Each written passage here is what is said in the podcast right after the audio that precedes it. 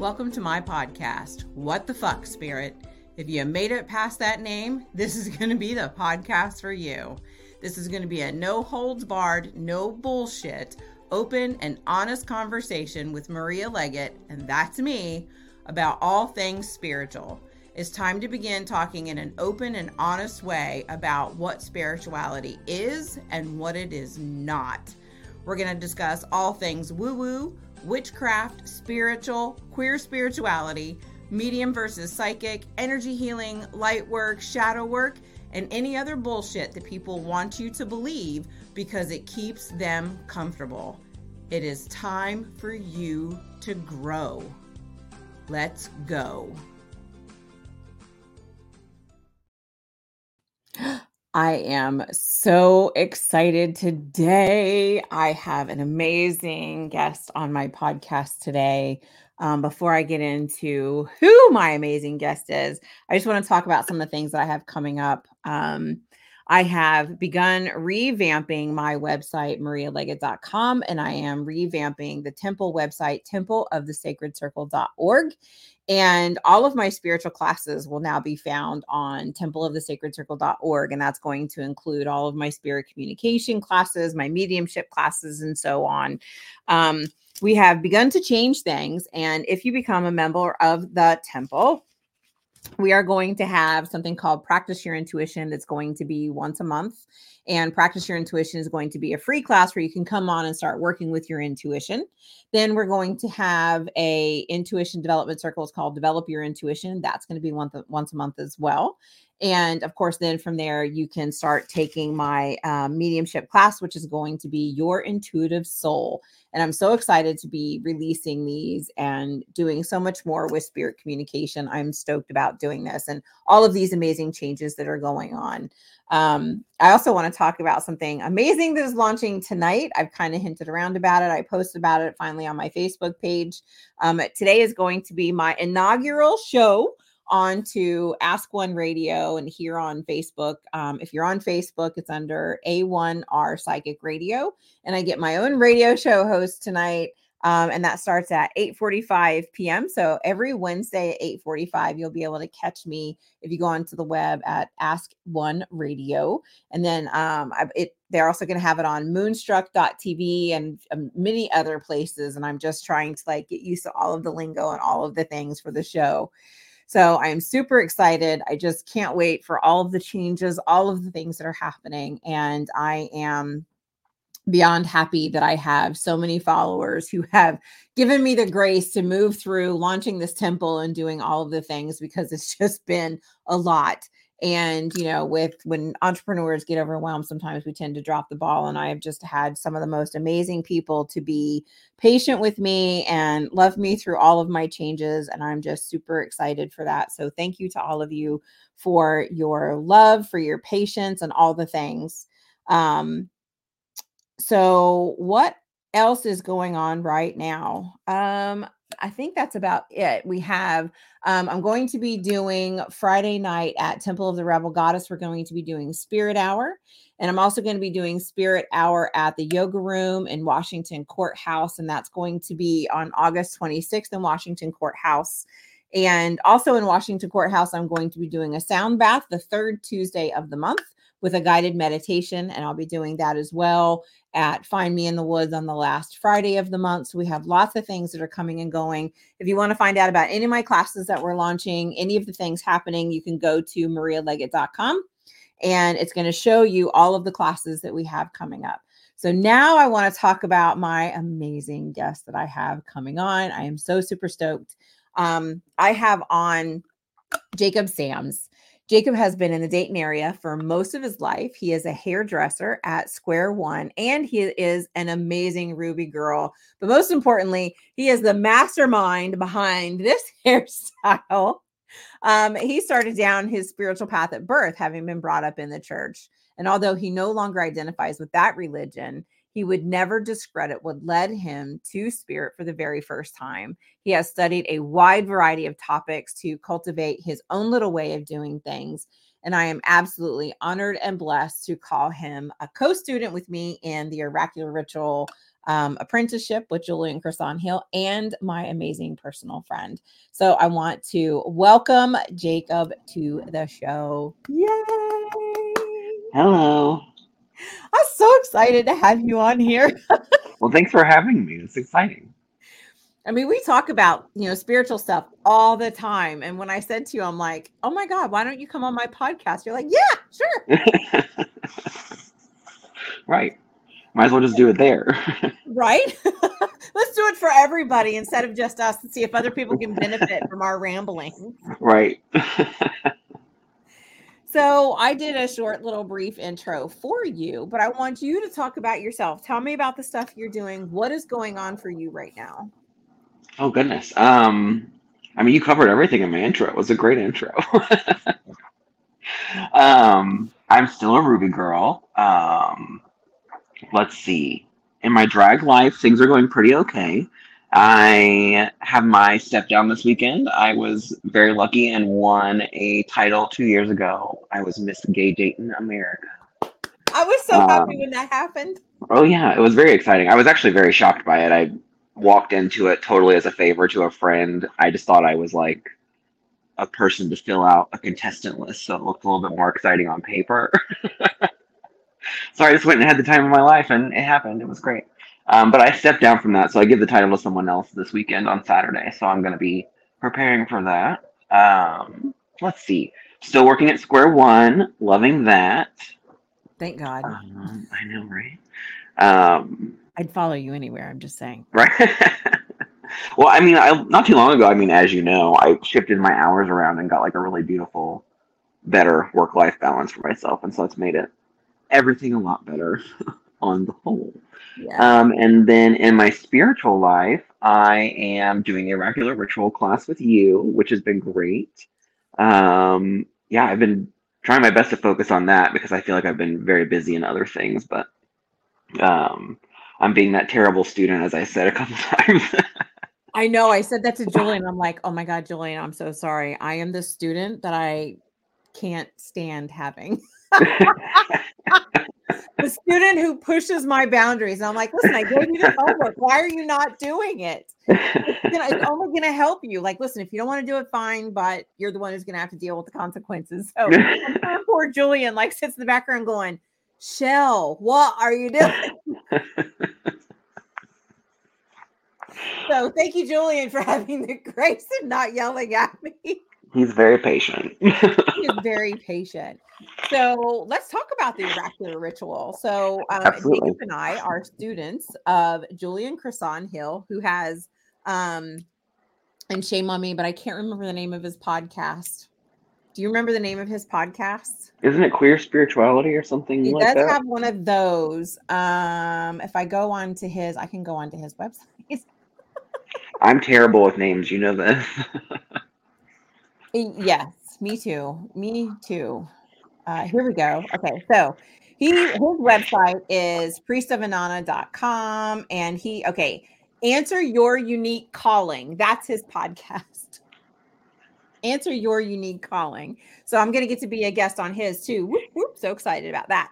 However, so um, Jacob and I are studying with Julian. Julian has, oh God, more than 30 years practice, right, in witchcraft, like mm-hmm. all the mm-hmm. different different levels, different things. I know he's done Thelema, he's done so many different things. Um, and he practices, I think, a little more eclectic now, but he has launched this course that you and I took. It started in May, right? May. Mm-hmm. Yes. And it is called um, the Oracular Apprenticeship. And so Julian is working with, I think there are eight students in all, right? Are there nine? I don't remember. I mean, if I started writing them down. So there are eight or nine students in the class. All right. Don't get hung up on that, Jill. um, so there are eight or nine students in the class, and Julian is actually teaching us how to be an oracle. And um, for me, because I'm already a professional medium, I knew it was going to be a struggle for me because I already have a very specific way that I talk to spirit. Um, but being able to do this, you know, ask the oracle rituals have been um, it's been an amazing learning process. So um, one of the things that we do is, and this is it's not one of the things we do. Uh, the whole teaching is about allowing us to go into meditation and inviting in a deity that we work with regularly. And so each one of us has a different deity that we work with. Um, and this is where I'm stepping into like massive amounts of fear, right? Talking about who the deity is that wants to work with me. Um, I, I, um, I, uh, Jake, why don't we talk about your deity first?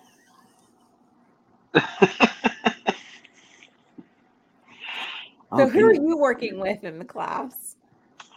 Um yeah. I think before we dive into that, I yeah. think we should expand more on like what an oracle is oh, and oh, please, what it. the Go ritual ahead. is. Um because I like sometimes I explain it to people in my life and they're like, What what is this? What are you talking about? um like I think just traditionally an oracle was someone in whatever culture that people would just go to to commune with the other side, whether it be spirits or deities or past loved ones or whatever. But by entering like a really deep state of trance, they were able to have these messages come through as though the spirit was like using them to say it. Mm-hmm. And like I mean, you can speak to that. We've heard in ritual like people's voice change. They oh, start yeah. like sitting differently in the chair. It's really, really cool. Very intense stuff. Um, Massively powerful. Yeah. And then with like the ritual, if you're someone who was ever like interested in coming, I think what's really fun is you get to kind of take part in it. Um, there's that path working, so like everyone gets yeah. kind of experience a very light state of trance together as a group, which makes it that much more, I guess, involved and I think because I got to be an audience member last time and the very first time I was in Ritual. And I think it just really makes you feel included. And you kind of really like get to tap into all the energies present instead of just walking into a room and asking someone a question. Right. yeah. So path working for anybody listening who doesn't know what path working is, path working is basically it's a guided meditation. So it's a way that the guide, so we have the oracle, which for the ones that we're currently doing is Julian. So Julian sits in what is called the high seat. And um, one of the probably one of the most famous famous oracles that people would know about would be the Oracle of Delphi. And so that would be Pythia was the high priestess who was in the temple of Apollo at Delphi. And it was always a female, it was never a male. And so she served as its oracle and she would be able to give out information to people. So people would seek the oracle and say, Oracle, you know, seer, here are the questions that I have for you. This is what's going on in my life. I need your help. Um, so it's very much the same way that you would go to see a medium, but it's, you know, one or two questions and you're asking the oracle and receiving this information. So Julian sits on the high seat and then we have a guide and the guide does the path working, which is kind of like a guided meditation. So you get this beautiful visual um, and before then, we do um, we do something called a Vardlokkur, where you get to come through and we use our voices to energy clear you before you step into the ritual. And I mean, you know, Jacob, what we do with that Vardlokkur is powerful. Yeah. And the vibrations and the sensation that you get, like you just feel the resonant of that frequency and vibration run through your body and it is amazing to watch. It's amazing to be a part of that. Um, and it's so, so calming for me. Right? So here's my question Which part is calming? Is it actually doing the singing or is it receiving?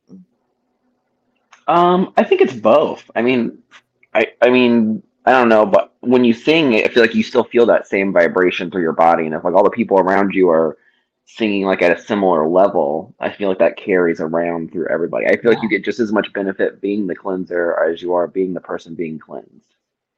I, I don't disagree with you. I do not disagree with you. I think it's amazing. Um, it is such a powerful experience. And of course, then once the path working is done, the seer sits on the high seat, and that's when the questions come. Mm-hmm. And we are able to begin asking the oracle questions. Um, and so what is what is your experience? How does this oracular ritual fit into your spirituality? Ooh, um, let's see. I am very into all the Norse stuff, like Norse mythology, the culture. It's uh, very fascinating to me. I started tapping into that because I wanted to approach a more earth-based spirituality with like through the lens of something that would not be appropriate appropriative at all to any cultures.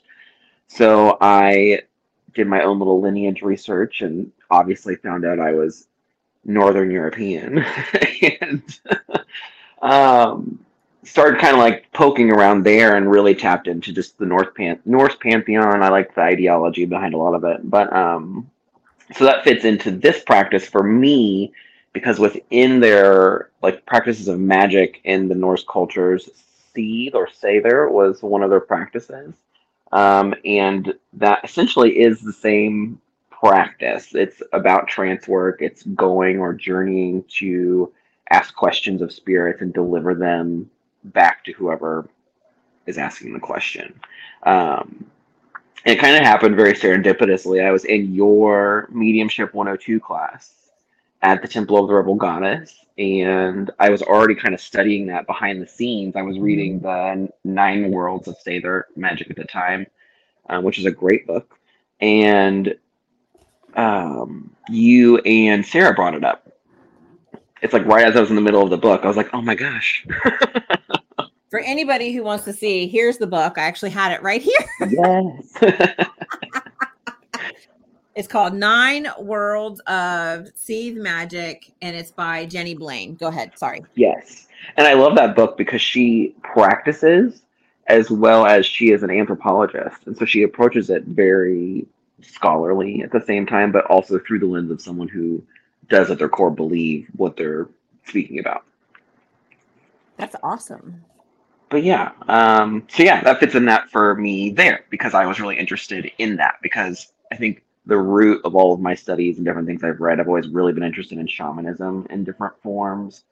Um, that kind of like concept of the I don't know, the medicine man, the person that kind of like exists between the two worlds, mm-hmm. the person that people person that people come to for their like problems. I heard it referred to once as like the sin eater of the village, and I just like love that concept. But yeah. that is awesome. So I mean, for me, I guess what I guess that the oracular ritual fits into the fact that I, you know, because I do mediumship work already for a living, that I just wanted to see a different way to be able to work with spirit. And I have always been very uncomfortable with inviting an entity in to sit in my body and speak through me. Um, but I guess it's really probably no different than doing a QHHT session, right? Because the subconscious comes in and shoves you out of the way to be oh, able yeah. to use your body and speak. So it's really no different. It's just a different entity, right? This is one that we would know as um and so who do you use when you're going to sit on the high seat? Who what deity are you working with? I'm always trying to work with Odin. Um, I specifically like working with Odin because I perceive that deity to also have kind of queer tendencies. And so mm-hmm. I kind of really mm. resonate with that. Um, I mean, because ultimately, oracular ritual in a couple cultures is like a woman's work. And so, I mean, as a gay male, I feel a lot more connected to the feminine, I think, than most men. Um, or that could just be me as a person. I guess there's you know the masculine gay that exists, but um, I've always felt very connected to like just strong feminine energies, and I don't know. For me, I've always just been drawn to that kind of work, and every time I like find something then I'm researching that is interesting to me, it always ends up being like, oh, well, this is like the woman's work, and I'm like, well, I want to do it anyway. I love that. I love that. Um, so the the deity that I work with, that I, I mean, I fought long and hard on this. I have, you know, I have a patron goddess and I have a patron god that I work with, and those are um, Hecate and Ra. So I work with two of them, and they're two, two completely different pantheons, but there it is. Um, and so, you know, Julian said, you know, go into meditation and start asking them who wants to work with me and pick three different ones. And I'm like, okay. You know, so we all did that. We all sit down and went through the three different mm-hmm. ones. And all the ones that I went to said, nope, not me, nope, not me. And I'm like, wait a minute, what are you doing? You're all betraying me. It was so uncomfortable. Um, and see, I'm like stuttering. I don't want to say it. Uh, so here's the here's the fear, right? This is this is all part of it. Um, part of my process of going through this is I have to get past the fear. So the deity that I have to work with, he is an ascended master, and it is Jesus. So there it's out in the public. Jesus is the ascended master that I will be working with through the oracular ritual. And it was really hard for me to accept that just because I have such church trauma in my background and he literally looked at me in meditation and said, And that's why you're the perfect one to work with. Thanks. Thanks, Jesus. I appreciate that. so it has definitely been an interesting, an interesting process to work with him and feel his energy so close as he stepped in towards me. Um, how did you feel when Odin like stepped in? Um, for me, kind of stepped in in a big way because I, like you, originally didn't think that that was the direction I was going to go. I wanted to keep things kind of like in the Norse wheelhouse for imagery purposes because that was like where I was kind of living at the time and still am. Um, but I was going to try and connect with Freya and do the work with her because she, you know, brought the practice to the other deities and she was mm-hmm. like the teacher of it. So I thought, well, who better? Like the feminine energy. Absolutely. Um, because traditionally I've never really worked with a lot of like very masculine energies. I typically shy away from them for I'm sure some reason my therapist can work out with me, but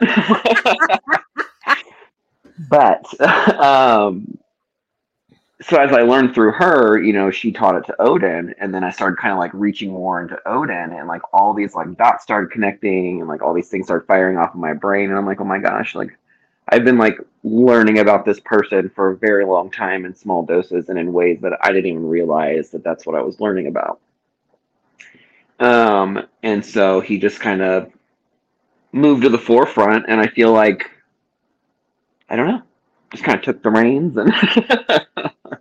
But when we did our practice and he stepped in for the question that I answered, um, it was interesting because there's like this like split moment of I don't really want to call it fear because it was almost like that excitement. Like right when you're like at the top of a roller coaster hill and you're like right about to be released, it's like that like pit of your stomach feeling, and you just kind of have to like breathe through it and release it. And then for me, it was like a little pop almost. And then I felt like I was still present and aware of like movements and things that were happening, but I was almost like it was almost like I was in a really deep meditation or like right mm-hmm. on the edge of passing into sleep. If that makes sense. You know well, that because I experienced it, so that makes complete yeah. it's like that moment when you're laying in bed at night and you're like, you know, sitting like just closed eyes with your thoughts right before you drift off into sleep. Like whatever that last thought is you have, that's what it feels like for the whole time. yeah, it does feel yeah. like that. That's true. That's true. It's I, I like how you described it as you know how you get up to the top of the roller coaster because that's pretty much what mine felt like. I distinctly remember my heart going and I'm like, yeah. oh my god, what is this? and he was like, girl, you have got to start exercising. and it's just because his vibration is so high and my body is not used to something that mm-hmm. high. I yeah. mean, I talk to spirit all the time, but it, I don't invite them into my body. And so it was definitely interesting for him to say, you know, we've got to work on your heartbeat. So he was able to slow it down and work on it as he stepped in. And, right. you know, it's interesting because when I did the QHHT session, I distinctly remember my personality kind of getting shoved to the left and down. Hmm. But when I was working with Jesus, it went to the right and down. So I was down over here on the right and I could feel him here. And so I was aware that my body was moving, but I was also aware that I was not in control of it. That's interesting. So, yeah, definitely aware that I was not controlling it at all. But I also felt like it's funny because you know I felt like I needed to stand up and sit up more and be like six feet tall, and I'm thinking I am way too short for this. so how did you how did you get onto your spiritual path to begin with? Oh, um, my Mamaw took me to church. um, yeah, honestly, it was through my Mamaw, my grandmother on my dad's side of the family. She was a very, very devout Christian.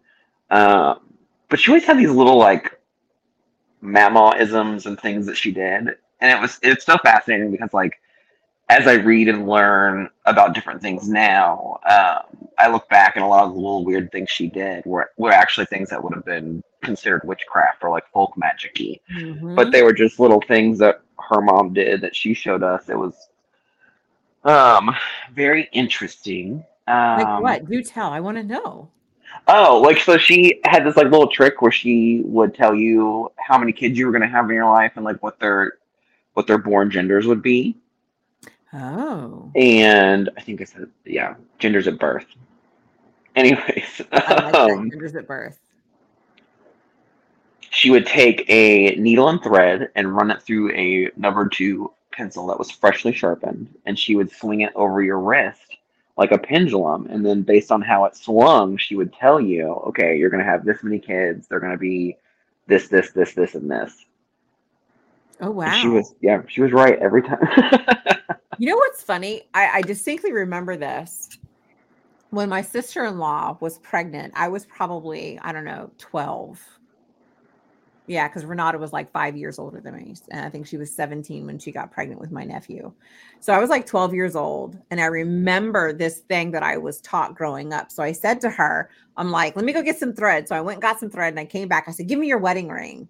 So I took her wedding ring, put it on the thread, and I held it over her very pregnant belly and it was and I, I don't remember at this point whether it was back and forth or round and round but one mm-hmm. of them was a boy and one of them was a girl and i said to her oh you're gonna have a boy and she's like oh but i want a little girl and i said nope you're having a boy sorry and my nephew was born so it's funny because you're right that's all folk magic stuff but things that in the christian religion they don't think twice about because just what yeah. was always done yeah just what you do yeah it's just what you yeah. do and you know it's one of those things where a lot of that comes from Appalachia, a lot of it, especially for around the Ohio, Southern Ohio, because we're in Southern Ohio, right? Mm-hmm. Um, in that, you know, in that region, because we're so close to Appalachia and they just kind of spread out through here. Absolutely. I love that. Yeah, but yeah, I'm trying to think of any like other. My sister always told me that she would ask her. She had this little cross necklace, and she would use that as a pendulum for like yes and nos. Mm-hmm. Um, which I find that so fascinating because when I very first started like dabbling in anything kind of like witchy or you know trying to step over the line as far as like my old views went, um, that was the first thing I tuned into was pendulum magic, and I just fell in love with it right away. And I was like, oh my god, I've been doing this since I've been a kid. I love that. So I so Mamaw introduced you to this. Yes. As you got older, how did you how how did your views begin to shift and change, and why? Oh, Um,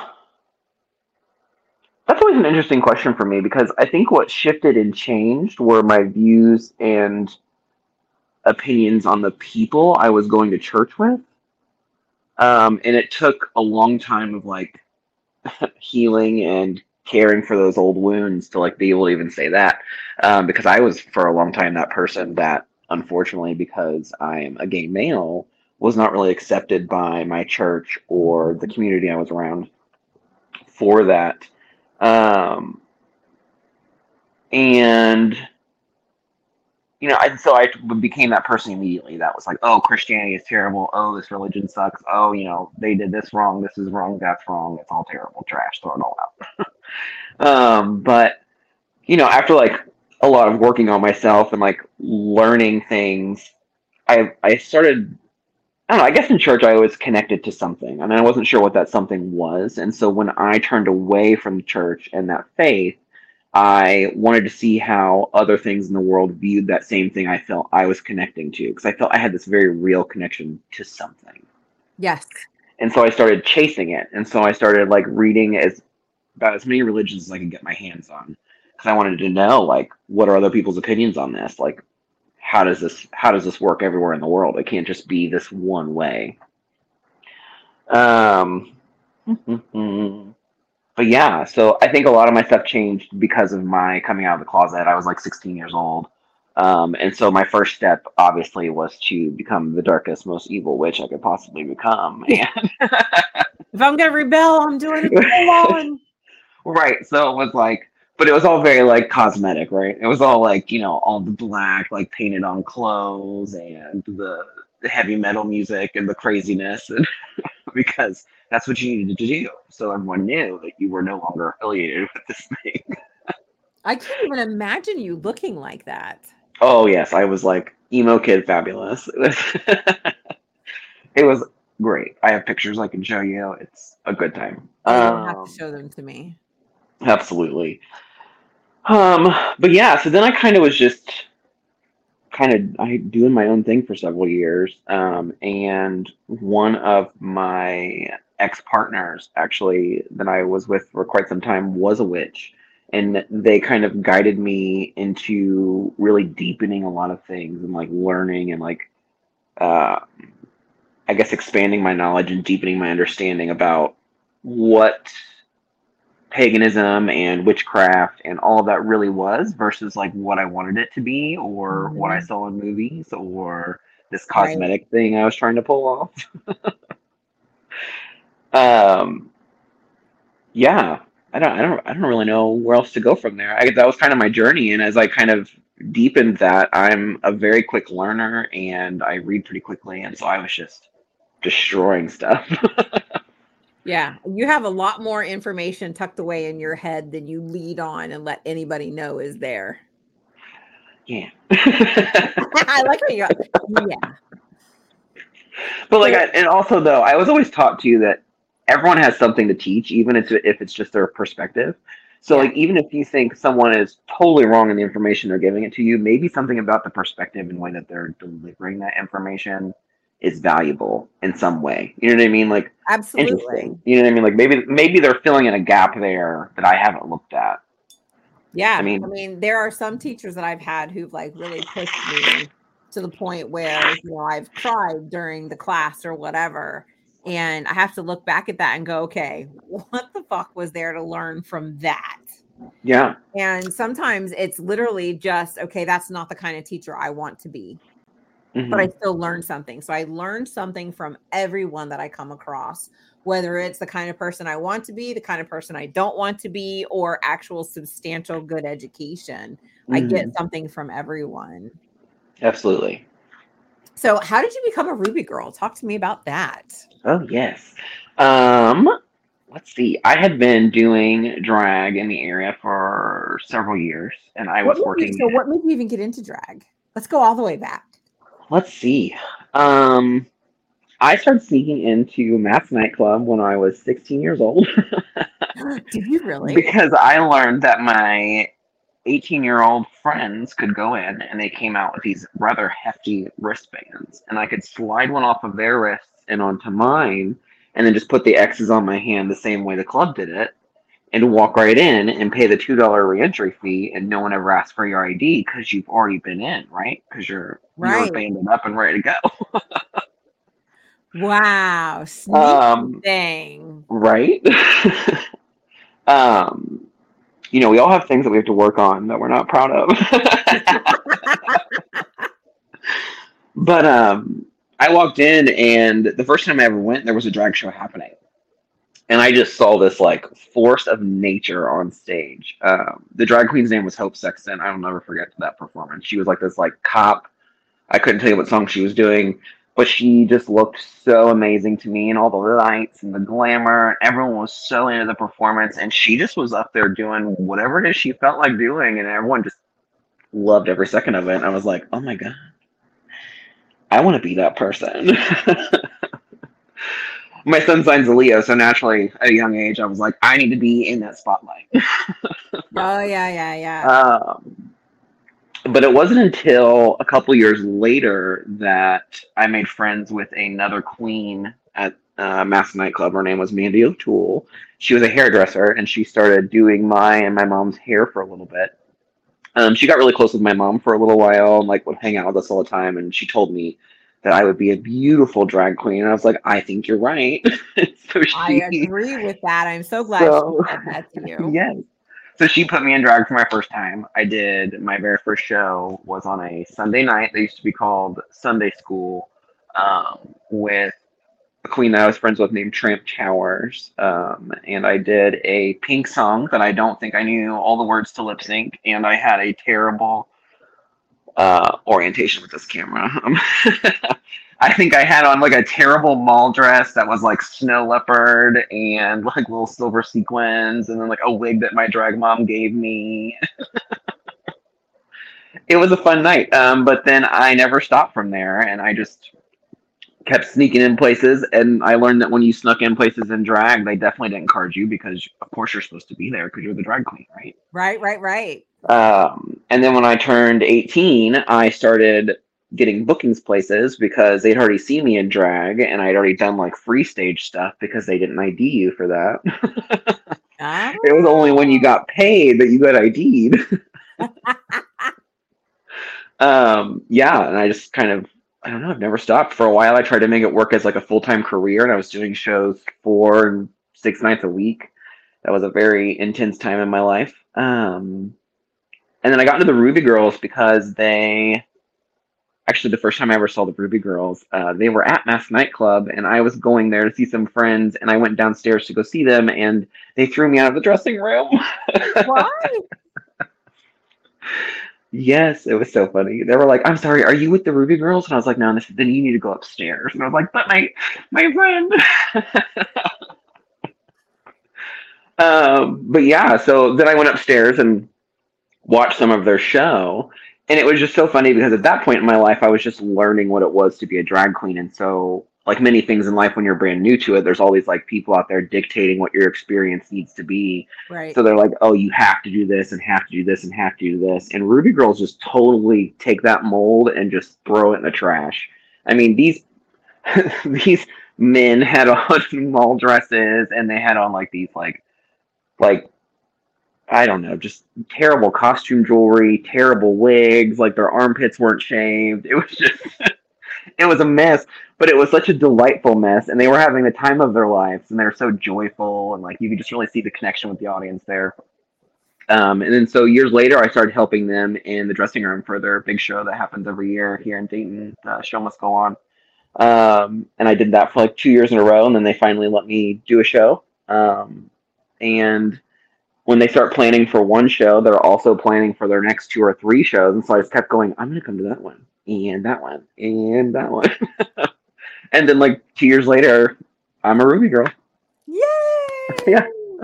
And I have to say, I mean, I have seen you do your thing, and you are absolutely brilliant.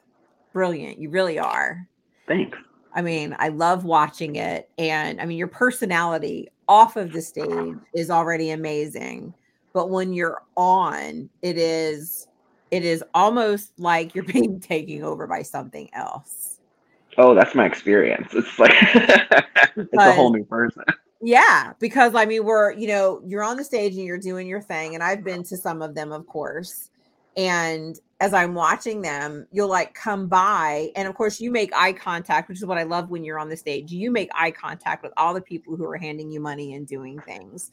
So you make it a very personal experience for the people who are coming by. And it was funny. Like I remember what uh what was it? The the old what do you call it? Old Street Saloon. Is that where it was? Yes. When I was there, you came by and you looked down at me and you smiled and you said thank you. And there was almost no recognition of who I was. and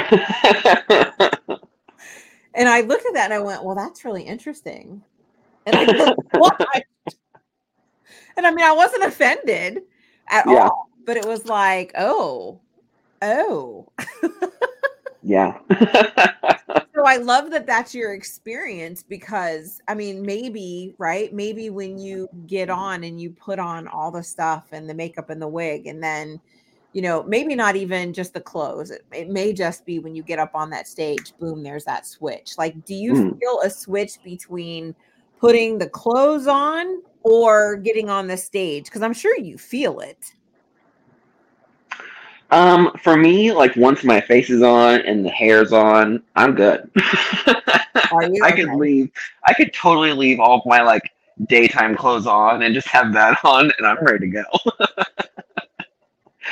um, I think for me, like as I'm getting ready, it's a very like slow and subtle shift, and I feel like I like kind of lean more into those more feminine qualities about myself. I for a long time was like very conscious about how I moved and all those other things. And I think it's like slowly become second nature. And so as I am preparing myself to get into my drag character, I'm slowly shifting into that drag character.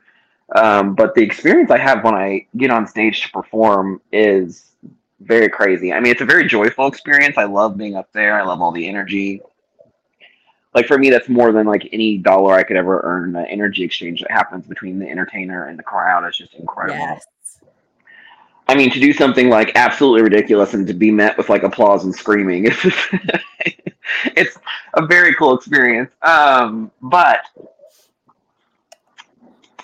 when i hit the stage it's almost like it's almost very similar to our experience for the oracular ritual class when you're in that trance state. It's I'm like there witnessing what's going on and I'm aware that I'm moving and things are happening, but it's almost like I'm in just such this like I don't know if it's just a bliss state or just a mm-hmm. flow state or whatever. But I get off the stage and people are like, "Oh my god, you did this or you did that," and it's even when I'm like on the microphone, people are like, "Oh my god, you said this and it was so funny," and I'm like, "Oh, I did." I have no doubt in my great. mind you're in trance state when you do that, just because the way that I've seen you and I've watched you, it's not, I don't want to say it's a blank stare, but it's not the Jacob eyes. It's, it's yeah. definitely something else. And it yeah. is, I mean, it is truly a privilege to watch the energy and the way that you act. And, um, it was funny. I was talking to your partner at your mom's renewal thing on Friday, mm-hmm. and he's like, you know, you know, Jake is always on, and he's right because when you go to do those pictures with your mom, you're just like, it just it just started popping, and we were giggling yep. so much. He's like, "Oh, girl," he's like that all the time. which, I think is, uh, uh, which I think is awesome. I love it. So, one of the things that you had put when you filled out the application to do the podcast was that you view drag as part of your spirituality. Talk to me about that. Oh, goodness. I think that there are, I mean, so aside from the whole like piece that I feel like, you know, being on stage is a form of trance work in and of itself. Um, I think that drag teaches you things that people learn normally on their spiritual paths. You know, like going back to the piece where, you know, people in your life are always trying to dictate your experience. I think that drag is the one thing that you get to totally cultivate and decide for yourself what that experience is and what it's going to be. And no one else can touch that. I mean, you might let people influence it, but at the end of the day, if you're going to be happy with who you are as an entertainer, it has to become totally from the heart and totally from you because there's never like any amount of money that's going to add up to what you invest into it or the blood, the sweat, and tears that go into the work that you do, especially if you're someone who's a full time entertainer. And I think that kind of translates over to your spiritual path because I mean, there's so much of that work you have to do to remove all those conditioned terms that you were given mm. from the time of birth. And I mean, and to, although, yeah, although to put on drag, it's like, put on a suit of armor, that suit of armor is basically just saying fuck you to the world and because there's so many people who oppose that. I mean, especially right now in the media, like it's just being just looked down upon everywhere. And so just to put on that outfit and to say to the world like this is me, this is what I'm doing and I'm not holding back is just a very powerful statement.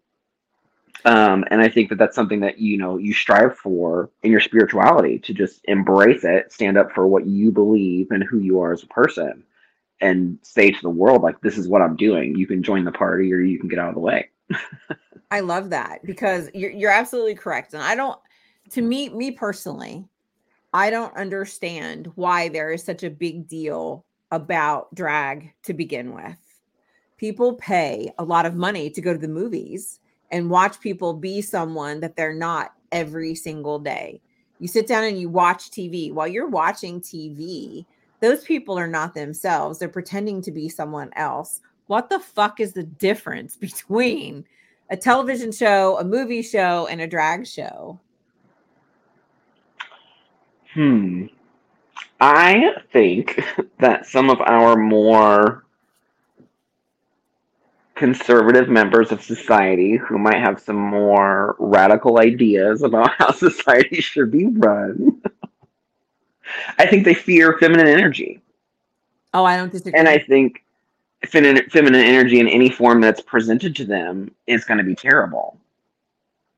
And I, I just think it's all I think it's all just comes back to there's totally trying to suppress the feminine in society in every way, shape, or form. And a drag I mean drag queens, for me at least, my definition of drag is I'm celebrating feminine energy. I'm celebrating the female form. It was like, you know, my feminine energy was suppressed as a child. It was like for so long it was a negative aspect of myself that I had to control and contain. And so then to get on stage and be Jackie O, I can let all those aspects of myself just explode and be celebrated. Um, and there's not a lot of avenues in life where I think people truly celebrate fem- feminine energy like that. And so I just think I, I'm I'm not sure. And I think that with you know things like RuPaul's Drag Race and drag becoming more mainstream in society, people are no longer seeing that a drag queen is this like caricature of this like man in a dress that is this terrible, disgusting thing, but they're real people. You know, like I'm an uncle. I'm an uncle. I have a family. You know, a lot of drag queens I know have their own kids. Like they're real life, everyday people that just choose to do this style of performance. It's entertainment, and it just it it it bothers me so deeply to my core that somebody has an issue with people who are expressing themselves in a very comfortable and beautiful way for them. If you are so uncomfortable with drag, then don't go watch it. Don't go right. around it. It's that simple. But you don't have a right to tell somebody else that it's evil and you shouldn't be doing it. That's where I get really upset because no one has the right to say what you can do with your body. I don't care if it's fucking abortion. I don't care if it's drag. You do what you want to do with your body. And I get like, I get really incensed about that. And I want to like stand up on my soapbox and say, you do what you want to do. It's why I get so upset when people, you know, have this whole issue over transgender people what is it to you? What do you care how they behave in the world? What do you, uh, what does it affect you? It is none of your business. If somebody wants to be transgender because they believe they were born in the wrong body, let them fix it and go live their lives happy. Who are you to say that they shouldn't? Mm-hmm. And somewhere along the way, I mean, and this has happened, of course, it all goes back to, and this is something that you and I have, have talked about, you know, it all goes back to the fact that Christianity has yanked out so many books out of the Bible where femininity was completely ripped out of the Bible and made to be, instead of being the divine feminine, the female was made to be subservient to the white patriarchy. And it's just been suppressed for thousands of years. It doesn't matter what culture you're in, women are always made to be subservient. And the divine feminine is making this massive comeback, which is why I love watching drag. I love seeing this because to me, it is the way that a man, you know, somebody who was born male can embrace their femininity, can embrace everything about themselves and just be genuinely who they are in the moment. And nobody should suppress that. Nobody should have a right to say how you can do it and how you shouldn't.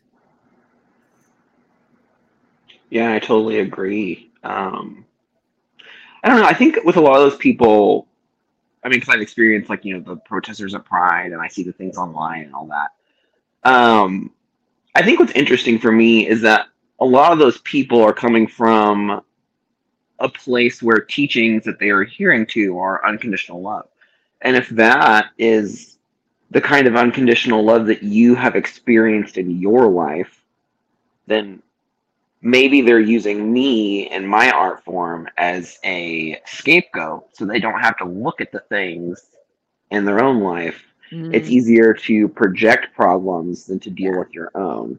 And especially when you're living in times when people are experiencing so many anxieties and so many stressors in life, it's really easy to have a villain on the outside. You know, in I don't know, I guess in my perfect little world, I am in a space where I don't really care what people have to like think or feel about what it is that I do with my life.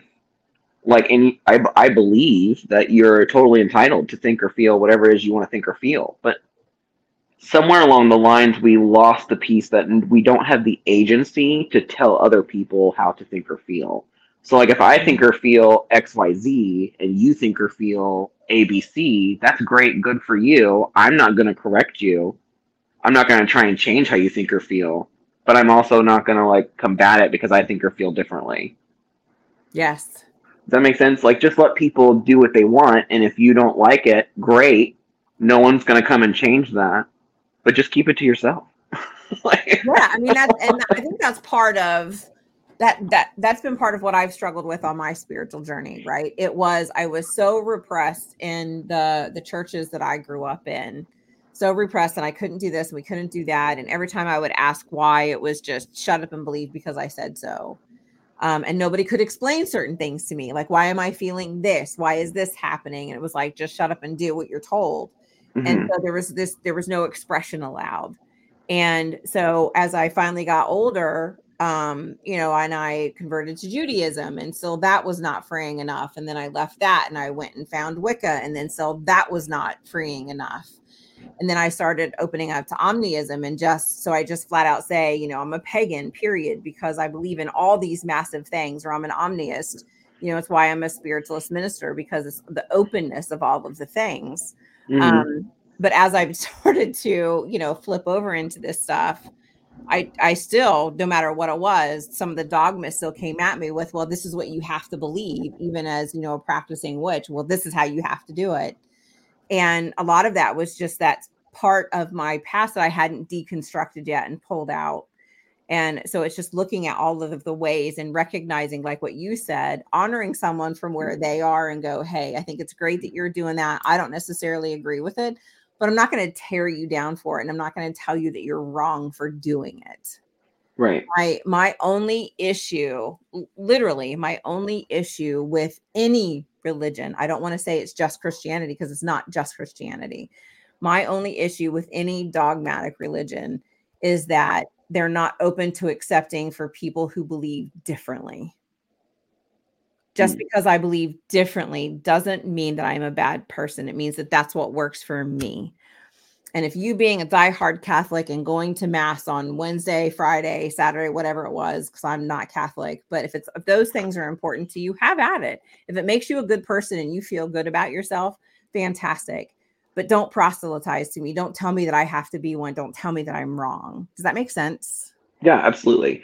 And I think too, it's also important to remember that it's not all of them. You know what I mean? Because I've mm-hmm. met I've met people who are Christian in coming to spiritual spaces that are like a more neutral Absolutely. spirituality. I've met, you know, Catholics who just like, I mean, my great grandma was one of them. She was one of those Catholics, like, this is what I believe. And then I'm just going to mind my own business. yeah. And, and I have uh, the utmost respect for that. Yeah. Um, you know, it was one of those things that my my best friend who passed away in 2019, she was Catholic. Mm-hmm. And she really struggled with with witchcraft and some of my beliefs and you know and so we kind of had some disagreements over belief stuff because and i never told her that she was wrong but i think she felt like some of the stuff that i was doing was wrong mm-hmm. And you know so then it was sitting down and going okay do you realize that the majority of your catholic service is pagan based? And then me having to point out all the pagan pieces right. of the catholic church right. you know? And just just let people be who they want to be. Allow them the the autonomy to be happy. Right. You know there doesn't have to be dogma in any of it. It's just this is what i believe and if you don't believe it that's cool. I can still be friends with you and yeah. i have met some i have met some and there aren't many but i have met some amazing christians who are like just because i don't believe that doesn't mean that i don't like you right and we can Right. have these conversations and this is what i loved about them was that we could have conversations about you know what about this and what about that and it's like oh i don't really believe that oh, okay cool and you just move on Yeah. and it's just becoming comfortable with that at least that's what i think anyway. That's my two cents oh my god i Yeah. can't believe it's been almost an hour jacob. We, we have to do this again just because there are so many more questions that i want to talk to you about because we go down Oh, rabbit holes together when it's just now we're just going to do it in front of people. Right. So every time I have a guest on, I ask the exact same question. And so I want you to answer this too. So here's my question before we have to close What does spirituality mean to you? Ooh. Um. It means so many things. Mm, I think spirituality means looking to yourself for the answers mm, versus like a lot of people in life I feel look to the opinions of others. They look outside of themselves for sources or guidance when it's all inside. And I think Mhm. once once you realize in life that it is all inside, you realize that you're the one standing in your own way of a lot of things, and then you start trying to find ways to get out of your own way. And I think that's what the spiritual path is all about. I love that. I love that because that goes with the one thing that spirit has made me like start telling everybody, which is you were born with everything you need to heal yourself. Mm-hmm. so it's all here and that's i think that's part of part of why society is the way it is rather than us having accountability for our own actions we we look at you know well this is the authority that said this is what i'm supposed to believe and now i'm just going to come at you and so it's affecting all these things out here instead of looking at do i really believe what i'm being told or am i just being told because i don't want to go to hell And that's interesting because, like, uh, uh, so many times I've heard people speak about when you're doing like a more uh, pagan path or an earth-based practice. There's always like this piece of a lot of things you learn as a remembrance because your spirit knows because it's it's like the way things were for so long. Um, and so it's like that piece of like being born with all the tools you need already, and then that Yes. like that resonance of like remembering those things or encountering those moments, even in like more formal education when it's like, oh yeah, Yes. Yeah. Yeah. Yeah. We refer to it as uh, re remembering, like re remembering all the things that you knew before you incarnated in this life. hmm You know, we're born, we forget them. You go through that waterfall of forgetfulness and you forget how amazing your soul is and all the magic that you knew before you were born. Now you have to like spend the next 90 years trying to remember what it was. Oh goodness. This has been absolutely amazing. I am so grateful that you have come on with me. I have like a million more questions for you, so we definitely have to do this again. Um, Absolutely. And I'm definitely going to move the podcast, I think, to be like seven o'clock at night so that we can have people who will pop on and start asking questions and we can include Yeah. that. Um, so for anybody who is watching, thank you very much. And anybody who is listening to this later, please find us, comment, let us know um, what you think about this. I've had such an amazing time with you, Jacob. I just adore you. Mwah! So, so Mwah. much. There you Thank go. you for having me. Yes. All right. Thank you so much to everybody who's been watching. I appreciate you. I appreciate you, Jacob. I hope everybody has an absolutely amazing day. yes. Bye.